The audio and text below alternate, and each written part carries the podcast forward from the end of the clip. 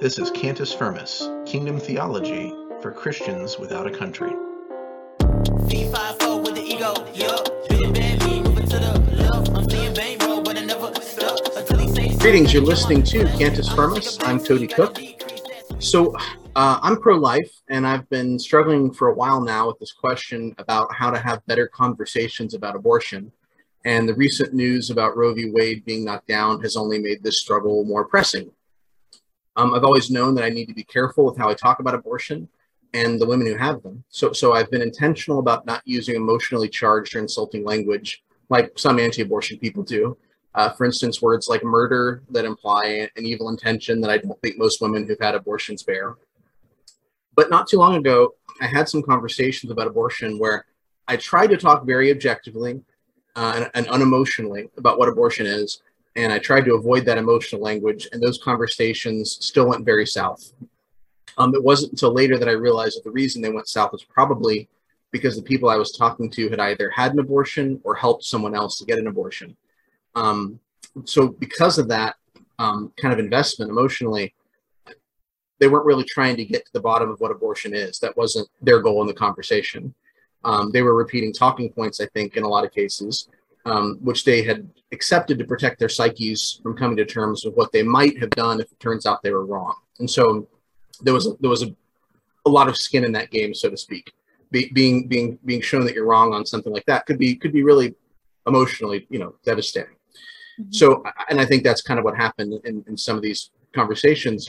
Uh, hearing some of these arguments undermine their rationales, and that made them very upset and defensive. And so, what I learned from this was that even addressing this topic without the emotional language can cause a lot of pain and conflict for people. And I'm not interested in shaming people who've had abortions. There, there's not a benefit to doing it.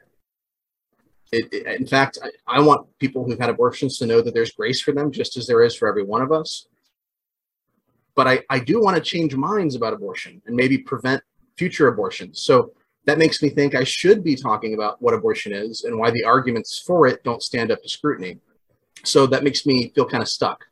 Uh, how do I have these productive conversations about abortion that can change minds, but that don't cause unnecessary shame or conflict? And that's why I wanted to talk to Jessica Green. She's the co-host of the Mad Ones podcast, and they've been uh, uh, generous enough to have me on a couple times. And she has a story that uh, makes her someone who understands both sides of this issue. And I'll link to a couple Mad Ones podcasts where, where that story came out a little bit. Um, but I, I, wanted to thank her for, for being here to kind of help me try to maybe publicly work through my own complicated feelings on this. So, Jessica, thank you for being here. Yeah, absolutely. Thank you for having me on. It's a pleasure. So, can you tell me a little bit about yourself and why this issue is meaningful for you?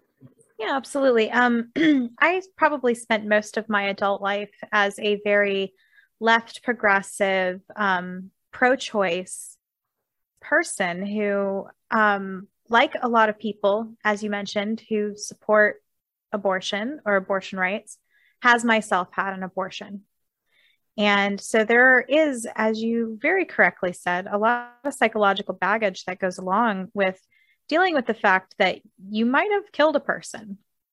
And while I agree with you that inflammatory language, such as calling people murderers, is not going around, uh, you know, having productive conversations, it's also important to realize that both sides of this argument are talking so far past each other that it's almost as though like no one is actually having mm. that argument. They're they're have they're saying their points at each other, but no one's actually listening to the other side. And it, more than anything, we have we're having a vocabulary argument before we're having an ethical argument because we're not agreeing to terms about whether or not the ending of a human life at any stage of its development constitutes the killing of a person. Is a fetus a person? And at what level do they become? Many people who are pro life believe that that moment happens at conception. And then there are those who say they believe that it doesn't happen right up until you're arrived from the birth canal, although mm-hmm. somehow magically five minutes before that, you're not a human being yet. Or, or, so, or at some point along the way. Like, uh, viability, even though that's a it's an external standard, right? It's like well, it used to be, you know, you know, science couldn't uh, save you unless you were, you know, over 24 weeks. but now we've developed these these new technologies, and so your personhood is now dependent upon the advancement of science of science outside of your body. And if we're having honest uh, ethical arguments about that, what about people who are disabled and can't live on their own without machines or without the aid of a nurse or some other caregiver? There are lots of people who aren't viable in the wild, you know? Um, that's most of us, to be honest. If you dropped us off in the woods somewhere with a knife and a compass, we're not going to do too well. We're Sure. very, very dependent, all of us at, on some level on each other. So again, we're coming up with this argument. It's not an, a new argument either. It's existed for a long time that there are certain people who don't qualify as people. And to me, that's the crux of the argument. We're deciding whether these people are people or not. And we've, we as a society, as a human society, have had that argument about other kinds of people. Had it about, you know, the African slaves that were brought over, whether they were whole people or not. Or are we just taking our place do- our place of dominance within the animal kingdom and you know all those cards start unfolding where we realize that a lot of these arguments are making excuses for ourselves about why we can call certain people non non-humans and unfortunately the unborn who are the least the people least equipped to defend themselves are now the people being termed non-people and so if you're dealing with a person who's of, of a very progressive mindset who is very much steeped in this ideology of um, inequality being a great evil within our society. Something that I found very convincing is the way that we dehumanize, that the dehumanization of unborn people mimics these other points in our human history where we're using the dehumanizing aspect to control the lives of others. And so that's um, not necessarily a religious argument. So there are arguments that we can have, ethical arguments that we can have that don't stem from, well, it's murder because my God said so, or it's not murder because my biology teacher said it's a clump of cells. Those two arguments don't, they'll sail right past each other and not make a dent. You have to argue with people, not argue, maybe you have to discuss things people are at home with and, and comfortable with. And terms like murder are inflammatory. You're not going to get anywhere with that. Well, and one thing I've been kind of wondering a little bit, you know, it, it seems that in a lot of cases, things, um, you know, I, ideologies shift over time. It's it's Mhm. almost like, you know, people sort of slowly but surely move into this new direction because of this sort of pressure or because the culture starts to shift. And um, you know, what do you call it? The Overton window or whatever uh, they call it. yeah the the idea of what's acceptable within society right and, and, and for me i think that's that's not that's almost intolerable because i would like to have a conversation and figure it out and then just and then you know once we've established what the what the reality is we're just we just need to go along with that and and it, it feels very strange to have some of these conversations because like you said we're having two different we're not we're having two different conversations but there's also this you know in my experience there's a handful of pro-choice people who i think will acknowledge uh, certain basically incontestable facts. And then Right. they'll say yes but we're still going to we should still allow it because of this rationale or this other rationale. Sure um, sure you know uh, yes i agree that it's a baby but there's still autonomy that, to, to be considered and uh, you know so at least there's there's some honesty there that i can respect. Um, but but i find that so many of these conversations uh, that i have with pro-choice people they're they're making arguments that they would in any other circumstance view as pseudoscientific and special pleading. And Sure. that makes it i think hard to have a conversation um, you know because ultimately and, and, and which is not to say that i haven't heard pro-life people make fallacious arguments but um, Sure, you know ultimately all these political conversations uh, get can get emotional they're filled with these logical fallacies.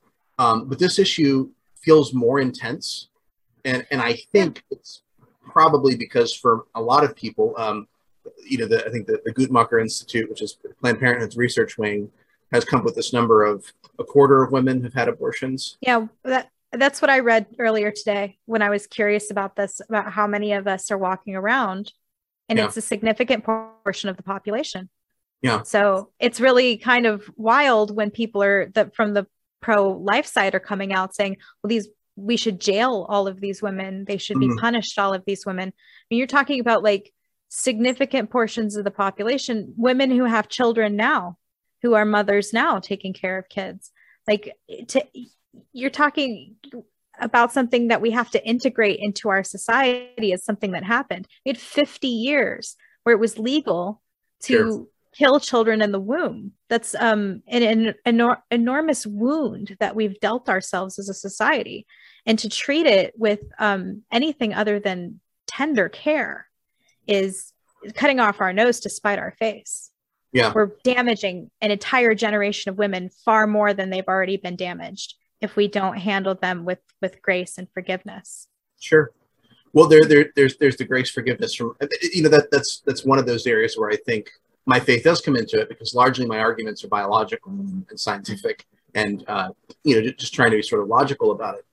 Uh, but yes, the grace component is, is definitely a place where I think my Christian faith comes in. How I want to look at this.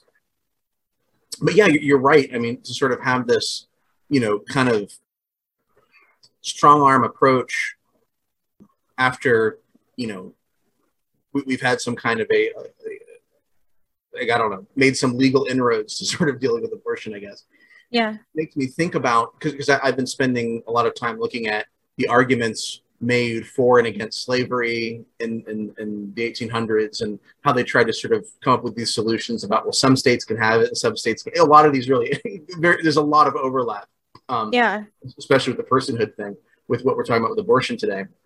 And, you know, thankfully, uh, you know, abolitionists and Northerners didn't say, okay, anybody who's ever owned a slave, we need to kill now. Right. you know what I mean? That would have been absolutely not the right way to go about it.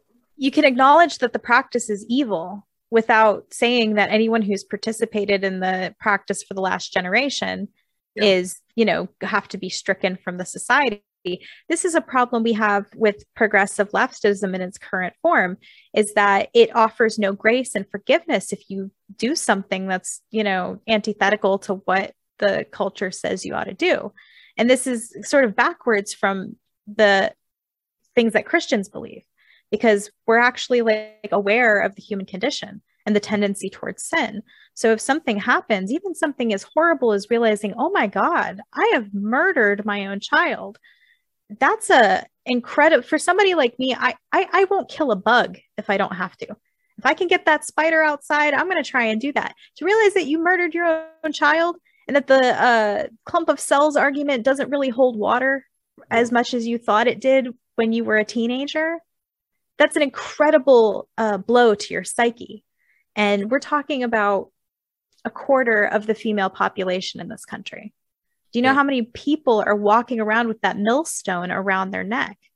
I mean, there is there is nothing more pastoral that we can do for these women than offer them a way back, offer them the uh, hope that they can still you know be good people that they can still live good lives that god still loves them and we have to uh, develop that grace back into our society develop that forgiveness back into our society we've lost it and with it we've lost the way that we value human life which has allowed all of this to continue. I think the i mean not to get too far off topic but i think the sex this is all the product and the fruits of the sexual revolution of the 1960s we are all of this death and destruction and the um, horrible wound that we've dealt to an entire generation of women comes from the sexual revolution and we as a society still have a way back from that but we have to choose it. It's not something that can be forced onto us by the state. No more than we want them to force people to live in this means that allows the murder of children. We have to make it a, a, change of the heart within our society more than a system of laws. Because the outlawing of abortion won't stop abortions. That's an argument that we hear and we dismiss it but it's true. It will happen. People are still going to do it. So we have to create a society that supports women who get pregnant under non-ideal circumstances. Yeah. and that's a conversation that i don't think a lot of people on the conservative side of things are willing to have. It's that you remain a perfect virgin until you get married or you're a cast off from our society and we treat women who get pregnant as though they're doing something that's ruined their lives. You, if you get pregnant before you get married, you've ruined your life. Now, what do we expect young women to do? We don't give them any support. So that's where I think like there's a mentality change that has to happen even amongst pro-life people who are very often Christian. That um, teen pregnancy isn't the end of uh, uh, your life. It's not a sh- it's not that shameful of a thing. We don't have to hide in a closet about it. We have to acknowledge that it happens and then help these children to come into the world uh, ha- happy and healthy. Yeah, I, I had a, um, a biblical scholar named uh, E. Randolph Richards on um, a few weeks ago. He'd written co-written a book called Misreading Scripture with Individualist Eyes, and he'd made a point that I thought was pretty fascinating about how in the East they sort of have this understanding that if you like for example let teenagers you know two, teenagers of opposite sex who are attracted to each other get together um, they're probably going to have sex. And so there was um, because of that the, like the community and the parents had felt that they sort of had a responsibility. If a if a teenager got pregnant they sort of said well this was our fault. This was our failing. And um, as a result of that we are going to try to make this right by helping uh, this couple and this child uh, in our in our community right? And, and particularly in, in, churches i think he was talking about specifically but but that was the way that these sort of churches in the east that he was a part of and, and assisted and visited that's how they looked at it which is not how we look at it. We sort of we've imbibed a lot of this individualism stuff where you're kind of responsible for yourself and you know good luck.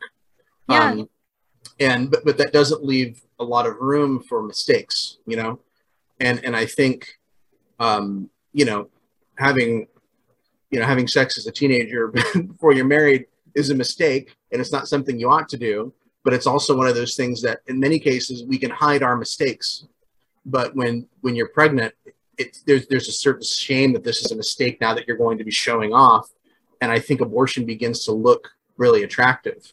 Yeah. And um, as, as, a way to kind of get things back to normal, to not have to admit you, you maybe did something you shouldn't have.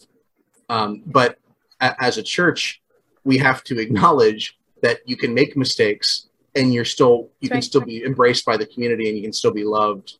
And there's there is something, There's something so anti-feminine about the way we've devalued motherhood, mm. devalued the bearing of children to the point where if a girl becomes pregnant, that it's considered the greatest shame that can befall her and that her life is over now because the shame and the stain of motherhood is upon her mm-hmm. instead of what a blessing we've been given another life that God has given us this child and that we as a community are happy to receive another Christian soul into our midst. Yeah.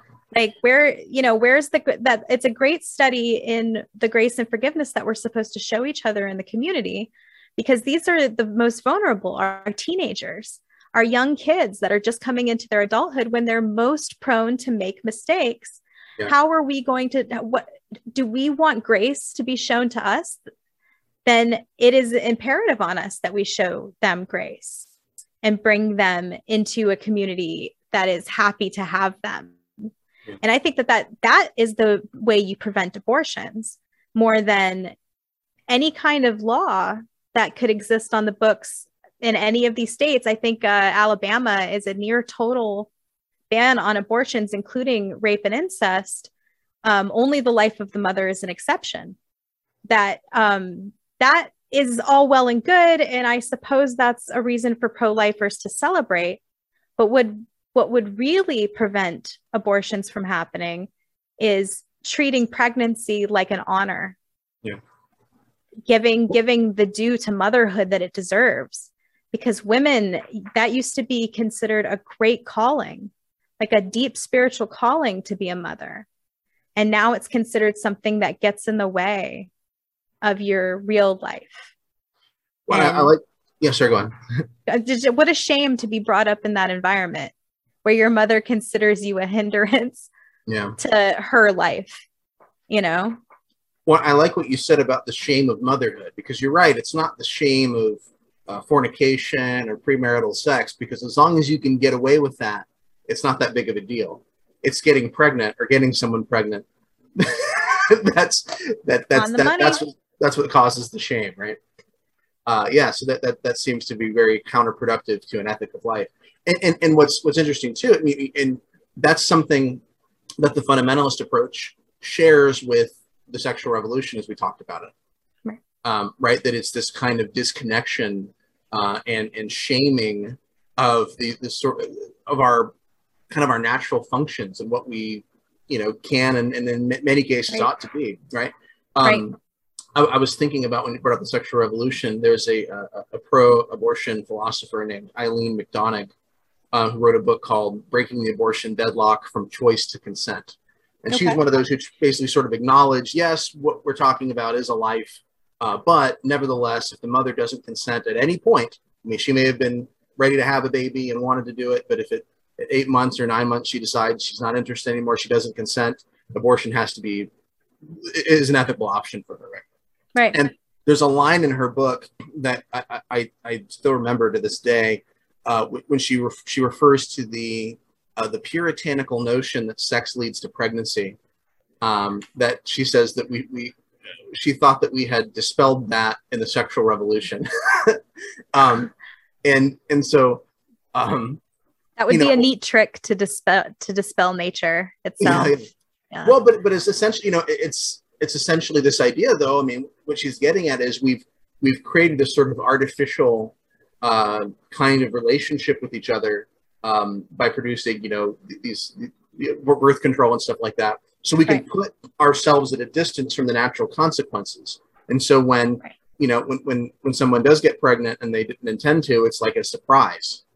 You know, That- and that's the thing we come at we come at it from this argument of pretending we can control the natural tendencies of teenagers and Mhm. that the consequences of those actions are necessarily harmful to their lives we're arguing about something i think that is beyond the point if the point is that it's a hindrance to have a ch- it's a hindrance to your education for example to have a child out of wedlock what are we doing to remove the hindrances to education that uh, motherhood entail? Are, are there ways we can make it easier for mothers to get educations? This seems like the way, the avenue of attack, not to remove the children, not to, to not to uh, uh, abort the babies. If if getting mothers into college is really the goal, what are we doing on the college level to make it easier for mothers to be there? And so that's why I find the um, pro-choice argument a little disingenuous because the things that they're bringing up aren't actually being held from a perspective of how do we solve those problems they're being held from the perspective that the child itself is the problem. And then again we're arguing about the term is this a child? Is this a unique human life? If you believe it is a unique human life then there's no option to wipe it off the planet because it's inconvenient. So you know, I always, every time I have this argument with somebody, I bring it back to terms. Are we saying that this is not a unique human life? Because if you can't even agree to that point, then we're not having a conversation at all. You're just not. Well, keeping in mind that a quarter of the, the women you might someone might speak to um, has have had an abortion, right? Mm-hmm, mm-hmm, and mm-hmm. I'm going to presume that most of those women identify as pro-choice, although some of them change their minds or maybe say, "Well, I'm pro-life, but I had this one thing that happened to me and it doesn't count." Um, right? Well. um, but it counts for other people, um, which happens Counts. sometimes. Um, so, but but I'm I'm going to presume that most of those those are, women are pro-choice. That suggests to me that you know at, at the upper limits, half of pro-choice or pro-choice women that you speak to have had an abortion. Mhm. Um, at the upper limits, probably less than that, but maybe we'll say a quarter. You know, um, so if, if someone is whether you're a, male or a female, if you're talking with a woman who's pro-choice, there's a decent chance that she's had an abortion, so it's going to feel very personal to her. Yeah. Um, and I guess what I what I'm wondering is, is there a way to have that conversation, or is that something, or, or is it, can we not even have that conversation? Is is it like um, uh, uh, um, Saint Francis, you know, supposedly said, uh, you know, preach the gospel, use words when necessary. Are we just supposed to sort of uh, you know, turn our churches in, into these places for, for women and children and, and show that we're going to help and just let that do the work for us? Or do we have to persuade? And it seems to me that persuasion should be part of it, um, but I'm just not really sure how to approach it when you're talking to people who are, I think, trying to um, protect their psyches, right? And, and so maybe my question would be you can answer that broadly, but I might ask what changed your mind? Was it something that happened over time, or was it a conversation, or, or what was it that they did that? So I think when you're talking to people and they have a negative reaction to what you're saying to them, you assume that they leave that interaction never again thinking about what you've said to them. They are like rejecting it, and you think, well, I didn't get through to them. What you don't realize is that, you know, two years down the road, five years down the road, they may still have those words ringing in their head. And you don't know that those conversations you had where they rejected you they're not at that at some point later on letting that thought develop into something else and i think that that i think that is what happened with me because because i can't pinpoint any one single conversation that made me decide okay uh yes this is the moment where i am now pro-life i think it happened over a slow period of time where the arguments began to build on themselves and i too was very uncomfortable with the thought that i had killed someone that that's an incredible pill to swallow. Yeah. And when you do come close to swallowing that pill, if you're able to get past that point where you reject the thought utterly and you try to accept it, there are other things that come with it, including suicidal thinking, depression, trauma. I mean, you're going to have a whole host of mental issues that a lot of people are going to need help to deal with. And so there is post abortion counseling out there just for anybody who might know somebody who's experiencing that kind of transition where they're starting to accept it and it's causing them severe depression. There is help out there from women who have been through that darkness and come out the other side and have come to realize that God loves them, that they're alive today on earth because God wants them here, and that there is a way to, you know, make that into an experience that helps other women not go through the same darkness that you went through. And when you do act as a lighthouse to other people who are lost, it does in some way make what happened to you start to make sense. So that's just kind of my take on that. Yeah. Um, there are, but if you're experiencing cognitive dissonance, which is you're hearing an idea that confronts and conflicts directly with what you've come to believe, it can cause you physical pain in your mind. Like you have physical, actual pain that happens in your head because you're experiencing an idea that is so hateful to you. And in that moment, you might reject it.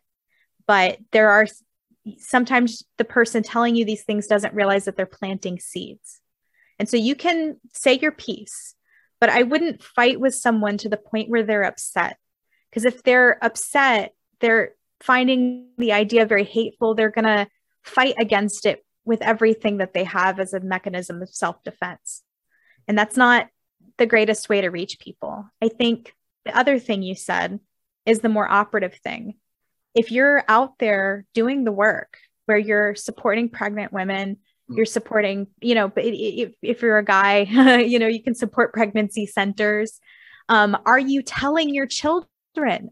Are you telling your daughters that if they get pregnant, you're going to love them, you're going to love their child, you're going to support them? We're a family and we're in this together because it's our daughters that are going to experience the next wave of unintended pregnancies.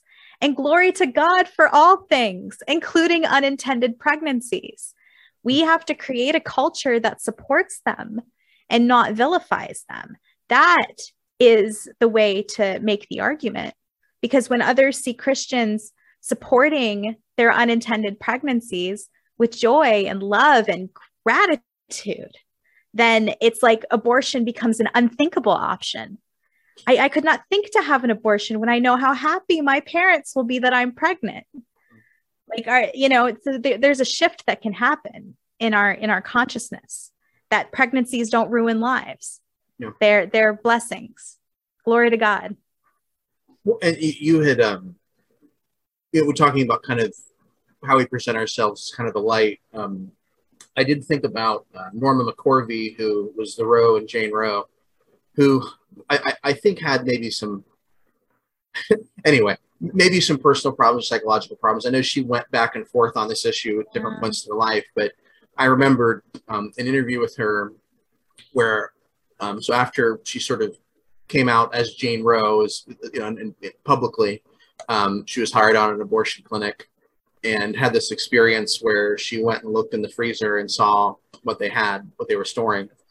Um, but that was a, a, a That's a rough day. that was an important moment for her. But perhaps more important was that there was a, um, you know, a pastor or somebody who was um, part of one of those, you know, kind of life pregnancy centers who s- tried to spark a friendship with her. Was very kind and and you know knew who she was and and still showed her a lot of love and that gave her sort of somebody to talk to when she started working Yeah. through those feelings um and so you know regardless of wherever she ended up um I- thought that was a, an important story because she she became at that point for at least some time in her life kind of a pro life advocate, um, and um, but but I- I do think that's important, and you know to try to kind of piece together a couple things. I'm trying to come up with with sort of guidance for myself on this Sure, Um, sure. if I'm talking to somebody who's pro-choice, particularly a woman, but it could be a, a man who's maybe someone he cares about who's had an abortion or he's encouraged to get an abortion. Sure. Um, it could be very emotional for him as well, very personal.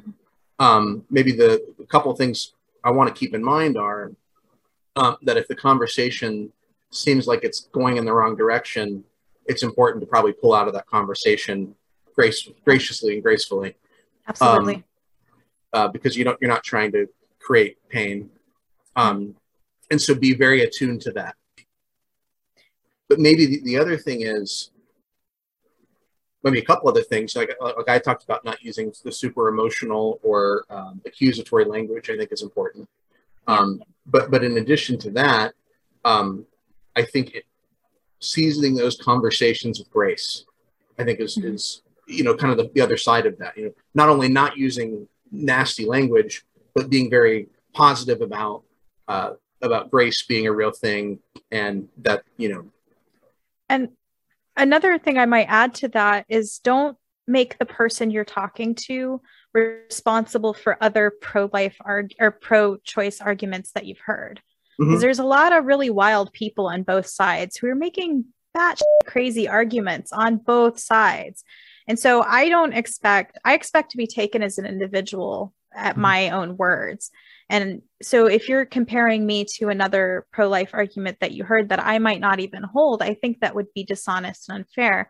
So I think that pro lifers owe that to pro choicers too, that just because you've seen there are people, you know, you'll see the protesters where they're ripping up the baby dolls and be like, yeah, we love killing baby. Don't, not every person with a pro choice um, Yeah. slant is like that. You know, we're, we're all individuals. So just you know take people if you know this person to be a good and kind person give them the benefit of that and don't conclude that they're approaching this from malice. Um, that there might you know maybe they're misguided. If they understood where you were coming from they might feel differently because you know them to be a good person. So give them the benefit of the doubt too. Yeah.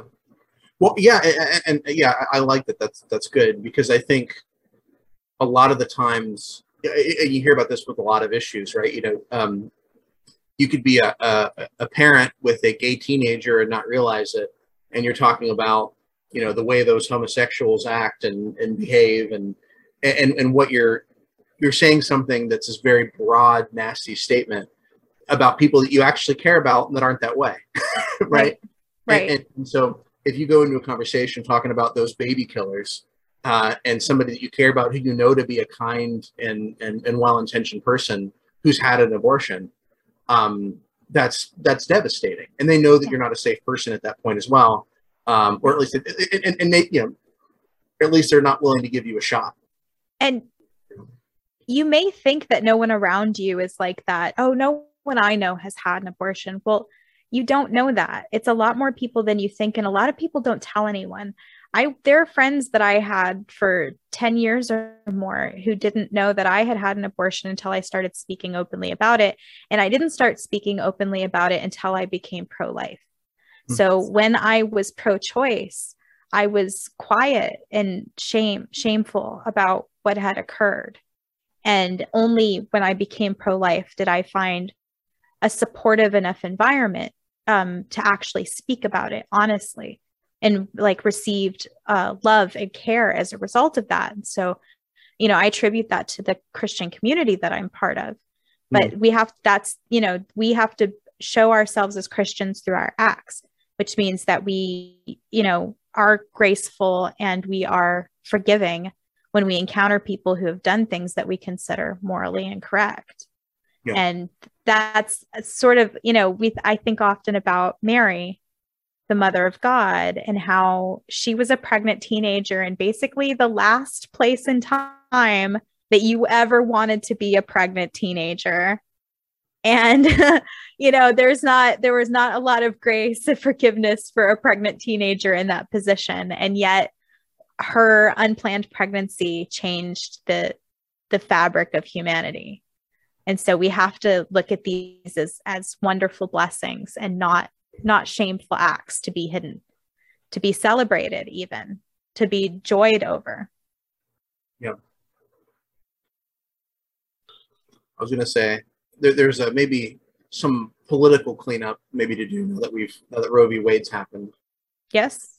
and or even just kind of just thinking it through and talking about it, because I I had mixed feelings about it because on the one hand I thought you know hey this could be good that um, maybe that's maybe that's less babies dying that could be a positive thing right For a time. Yeah. Uh, Mhm. and you know i'm i i'm kind of libertarian swaying back and forth with anarchism sometimes so I, I have some mixed feelings about government intervention um, but it seems to me that if you're going to have a government one of the things they probably ought to prevent is uh, aggression and killing people and that sort of thing so it seems reasonable that they would have something to say about abortion um, although uh, as we discussed not not in a heavy-handed or you know kind of way but but the uh, kind of with that in mind, though, um, I know that you've, I, I don't know that you use a lot of political labels now, but in the past you sort of identified as libertarian. Mhm. And I think that means you're you're more aware than than many of us are about how government messes pretty much everything up that it does. Yeah. And so my question would be, are you concerned about some conservative states going overboard and creating undue restrictions or invasions of privacy for women? Yeah. So I've heard claims to that effect, and um, I, I, I certainly know that that's possible. A lot of times, the state, anytime it tries to over correct anything, it overcorrects. And um, I am I, unhappy about the idea of the government legislating any of this because while you, we in the US have experienced um, abortion up to nine months free and clear by choice, there are other places in the world, like China, for example, where abortions were forced on people during their one child policy. So, anytime the government has its hands involved in something so personal as, as the medical decisions of women about what they're, whether they'll reproduce or not, the the effects can be very bad. So, I, I don't want that at all. Um, however, I agree with you that if there's to be a government at all, and I don't know a time when there wasn't, they they at the very least they should protect the lives of the most innocent human beings. And so we are at an impasse amongst a bunch of people about whether we agree that a fetus, an unborn fetus, is a human being or not. And that's what they're using a lot of different legal arguments. Oh, it's about medical privacy, it's about this, it's about that, to find a way to argue around the idea that fetuses don't have human rights. And so, you know, I, I think the converse, I don't think that this condition where Roe v. Wade is repealed right now will be the permanent state of things.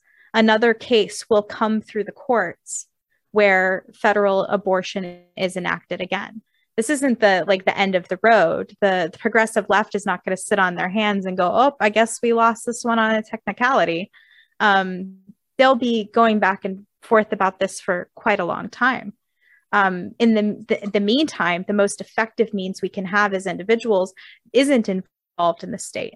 Whether states have uh, overreaching pr- laws preventing abortions or they have um, free and clear abortions up to nine months.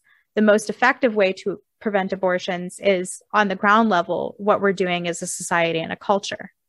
So, you know, that that's where I want to put my focus, not necessarily worrying about what one state or another is going to do because we have to operate around that regardless they they'll pass laws they'll repeal laws none of that um, is my concern my concern is how we treat unborn uh, the unborn and the women who are carrying those pregnancies Well, and, And- I, I, hope that those who've been pro-life activists will try to follow that through consistently in pushing back against laws that that that go overboard, that that do violate the, the Yeah. privacy and rights of women. Like, um, you know, I, I you know, pro, pro-choicers, you know, point out, know, well, basically, there, there's two people involved in an abortion, and pro-choicers, you know, lean on, well, whatever the mother wants, that's what's important. And and I, Mhm. you know, one thing I think is they're they're right about is that pregnancy is complicated because it involves a woman's body, and it's the only time where, other than like maybe conjoined twins, where two people are tied together in that sort of way. Right. And and I think that makes abortion complicated, but I still don't think it justifies deadly force. But it No. does mean that I think, from a legal perspective, we can't treat abortion like we treat murder or homicide, uh, where we would, uh, you know, a woman's body would become a crime scene after a miscarriage, right? sure right right right So I- I think, you know, pro, pro-lifers need to be very clear about where the focus needs to be on as far as what we're, what, how we're trying to stop abortions. Um, I don't and think that they considered. Um, sorry to interrupt. I'm so sorry. Uh, they don't. They they didn't consider miscarriages to be murders before abortion was legal. I I think that that's kind of a put on. It, I it don't could, see- Yeah, it, it could be, but but I could I could imagine I could see some you kind of you know um, you know hot shotting uh, right wing uh, prosecutor going after a woman Sure. who's maybe had a miscarriage because you know some of the details looked a little funny. I think you're, you're probably right. There's some of these examples you hear where it's like they're going to have police at, at state lines making sure nobody's sneaking out to get an abortion. See, that's that's kind of crazy to me because they can't. They couldn't even get people to take COVID tests. Yeah. I don't understand how they're going to stop every car at the border and get you out to take a piss test to see if you're pregnant or not. It's just like Yeah. the practicality of it just seems Oh, like, yeah. So but but I, I can see such I could imagine situations where there were a state or, or a prosecutor or whatever would go overboard. And I think we need to be as pro-lifers especially if we've been activists on this I think we need we need to be saying okay we want to protect babies but we also care about mothers and this is too much. We can't do this. This is inappropriate. Um, Mm-hmm. Right, if- right. if there's a law that goes further than it needs to. But see that's the thing is like i hear about that but i haven't seen that come into action like when i see that come into action i Yeah. think that that would be a point where you know Sure. you would have le- legal intervention but so far even in the strictest of states like alabama which had a trigger law that went into effect like that and it banned pretty much every abortion except for the life of the mother but then on the news you hear them saying well it's the, um, banning virtually all abortions so they don't want you to understand that there are exceptions for medical emergencies. They want you to believe that it's like, uh, what's that Margaret Atwood book, the the Handmaid's, Handmaid's Tale. They Tale. want you to they want you to think that they're doing the Handmaid's Tale and they're not. Yeah. So like I encourage people when you hear something in the the news media, I mean, look into it for you have to look into it for yourself because Sure. they're largely using language to make you believe a thing that's not necessarily true. Sure. And Yeah, I agree a- that. a Yeah, lot of that is a put on, I think. I think so too yeah the way we politicize these sort of horror stories um, Yeah. and, or, or or or make them up um, Mhm, mhm, or make them mhm. be the universal, you know. Um, but yeah, but I- but I do think you know if, if there was a state that said we're going to um, uh, ban abortions even when it would save the mother's life, I, I would I, I I hope that pro-lifers would say that's actually not appropriate because the mother's a Right. human with the right to self-defense, and that's a choice she should be able to make. Actually, um, you hear these if this then arguments all the time where it's like, oh, if you're so pro life, then why don't we end the death penalty? And I'm like, yo, sign me up. I mean, Yeah. it, it you're painting a dishonest picture of people who are pro life if you say that they are all also in support of the death penalty because you've constructed um, a straw man pro-lifer in your mind that you've decided this is what we all believe but pro-lifers we do that too with um, the pro-choicers so we're talking right past each other because you're seeing a hysterical blue-haired college uh, uh, you know co-ed who's had 15 abortions. And that's just not the the length and breadth of it. It's somebody you know whose sister had a ectopic pregnancy or you know their girlfriend got pregnant when they were teenagers and they were scared and they they because of the shame our society puts on pregnancy they did what they thought that they had to do. And like we have to um, really realize that these constructions these straw man constructions aren't real we we made them up Yeah. and stop arguing about them because they're not real Yeah, Yeah. well, and yeah, that's that's fair. Well, and and I think another thing I'd maybe say in the opposite direction is, I mean, we've talked about the uh, you know the, the, the frightened teenager and, and so on and so forth. I think that there are there are a lot of women who who've said, "Well, I have three kids already. I'm pregnant again. I'm not ready to have another one." And they may be in a secure situation. They're not scared. They just don't really value that thing until it's born, and um, that's I think it's also a part of that's why I think we do still need to have conversations about what it is that we're talking about sure because sure. that's actually a, a decent percentage of abortions that take place. Mhm, Um, mhm. and but yes, anyway. Um, so I I know that uh, so you're as a Christian and, and Christian who sort of has these sort of libertarian leanings, especially you're inclined to reject the violence of the state. Um, is it a mistake? Do you think that that we've approached abortion as a political issue and not as like a spiritual issue issue that requires uh, you know non-coercive means like prayer, persuasion, evangelism? Uh, is it is it a both and or is it an either or? How, how do you how do you feel about that? Because that complicated my feelings a little bit once I started to sort of move into more anarchist kind of perspectives. Yeah I, I understand the idea that you know we're, you're moving it down from the federal government to the state government so you're decentralizing the control Mhm. of this aspect but um you're not resting that control with the individual people and so there there is that libertarian argument about that but we also don't allow individual people to murder one another like Yeah. I, I i have a hard time understanding the ethical argument behind that like yes um the mother didn't get to choose to kill her child. But if a mother kills her child after it's born she is considered a murderer. That's a unique human life a defenseless human life that was you know taken before its time. Like that's not a um, religious or spiritual argument at all. We agree that murder is wrong whether we're spiritual or not so there's you know i would i would have to have the ethical argument made to me that it's not you know the destruction of a unique human life.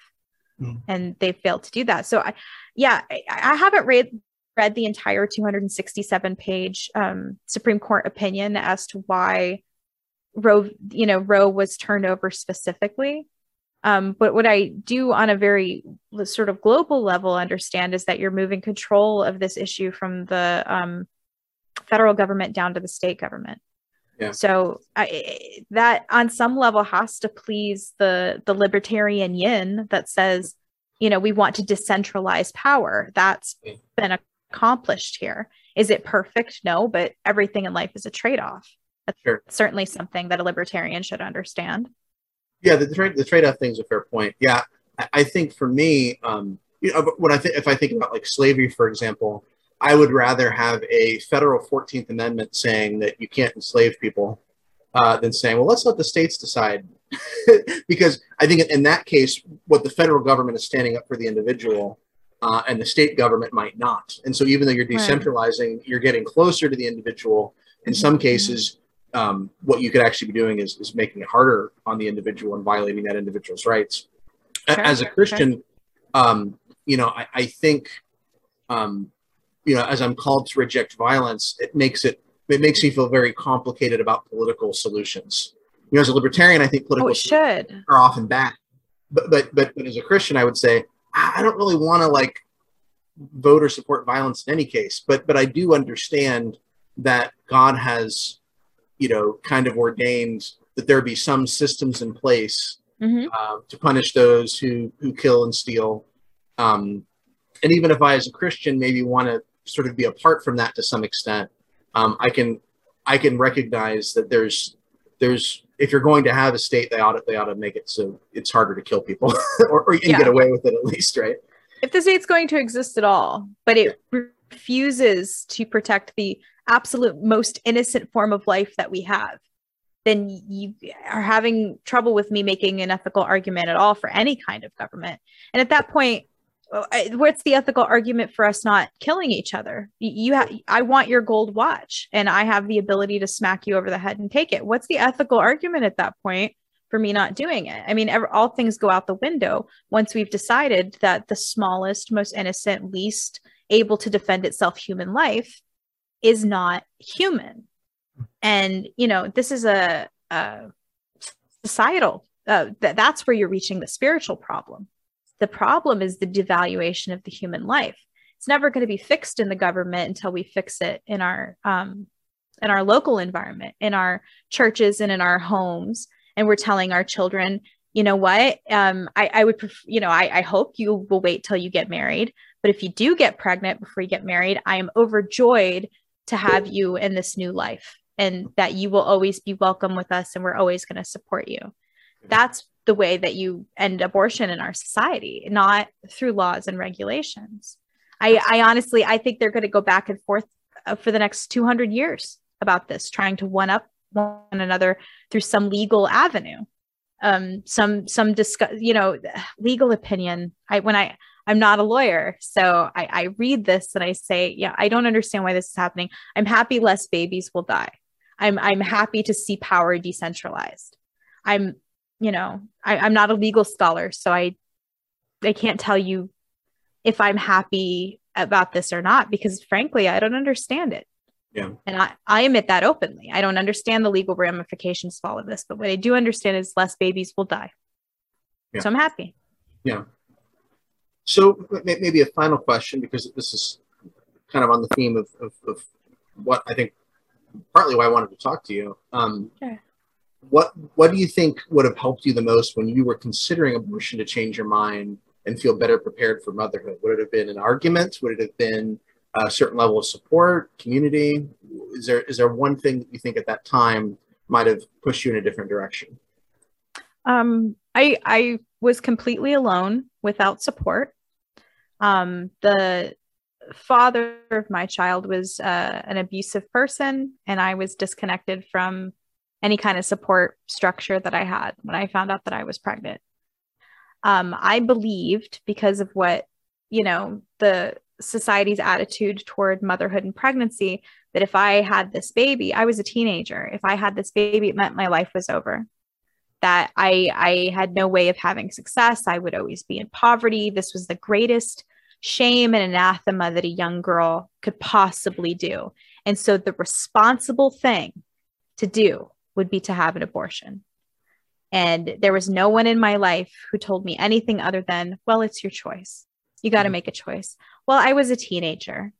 I needed somebody to give me guidance you know, a little bit of guidance. You know what? You don't have to do this. There are, because even in my time, we're talking about over 20 years ago when this happened, even in that time, there were methods of support, but I didn't know what they were. I didn't have access to them. And I had no one in my life who was willing to tell me it's going to be okay. This is actually a blessing. Children are good things. So if anything, and this is maybe something I, you know, I, I feel like when I have these discussions that people always feel like I'm veering off the point when I say this, but I think it's the main point. Children are blessings, children are wonderful things. And if we change the attitude about children in our lives and what it means to have children and what, what a great and awesome responsibility and, and wonderful gift it is, that could change the minds of a lot of women who are considering abortion because what are you you know why are you getting rid of this child? Because you feel it's it's a burden because it's it's more than you can handle. There's all kinds of you know reasons that women don't feel supported enough to get to go through with having the child. So if we create mechanisms of support for young women who find themselves in the family way will go a long way toward decreasing abortion much more so i think than any ban will ever accomplish Jessica, I want to thank you for for taking time to, to do this with me. Uh, people who uh, want to learn more about you, see what you see what you're doing. Your podcast uh, is the Mad Ones. The website for that is wearethemadOnes.com. That's right. Uh, and you are on Twitter at Yes. Soup Can Archist. Soup just can anarchist. Yeah. Soup Can, but then Can is combined with anarchist. So Soup Can. anarchist, right? Right. anyway, so thank you for doing this. I really appreciate you uh, being willing to kind of be open and honest because I, I think this is a, a tough issue that I think pro-lifers. Uh, I don't want. I don't want to say we need to do better because there's some people who I think are, are really doing some excellent work. Killing it. Yeah. I don't want to sell those people, uh, but I think I, I want to see that expand. Um, just know that the work is just now beginning. We that this isn't like where we rest on our laurels. This is where we really start doing the work, and the work is about supporting pregnant women. yeah, it, it- it would be wonderful if pro-lifers and, and, and religious communities would um, be so supportive and so effective in changing minds um, that when it came time for for, pro, for, for for laws to be written, um, the the appeal of making abortion uh, easy easily accessible would not be so so strong, right? Right, right. Couldn't agree more. Wonderfully said. All right. Well, thank you so much, Jessica. Thank you.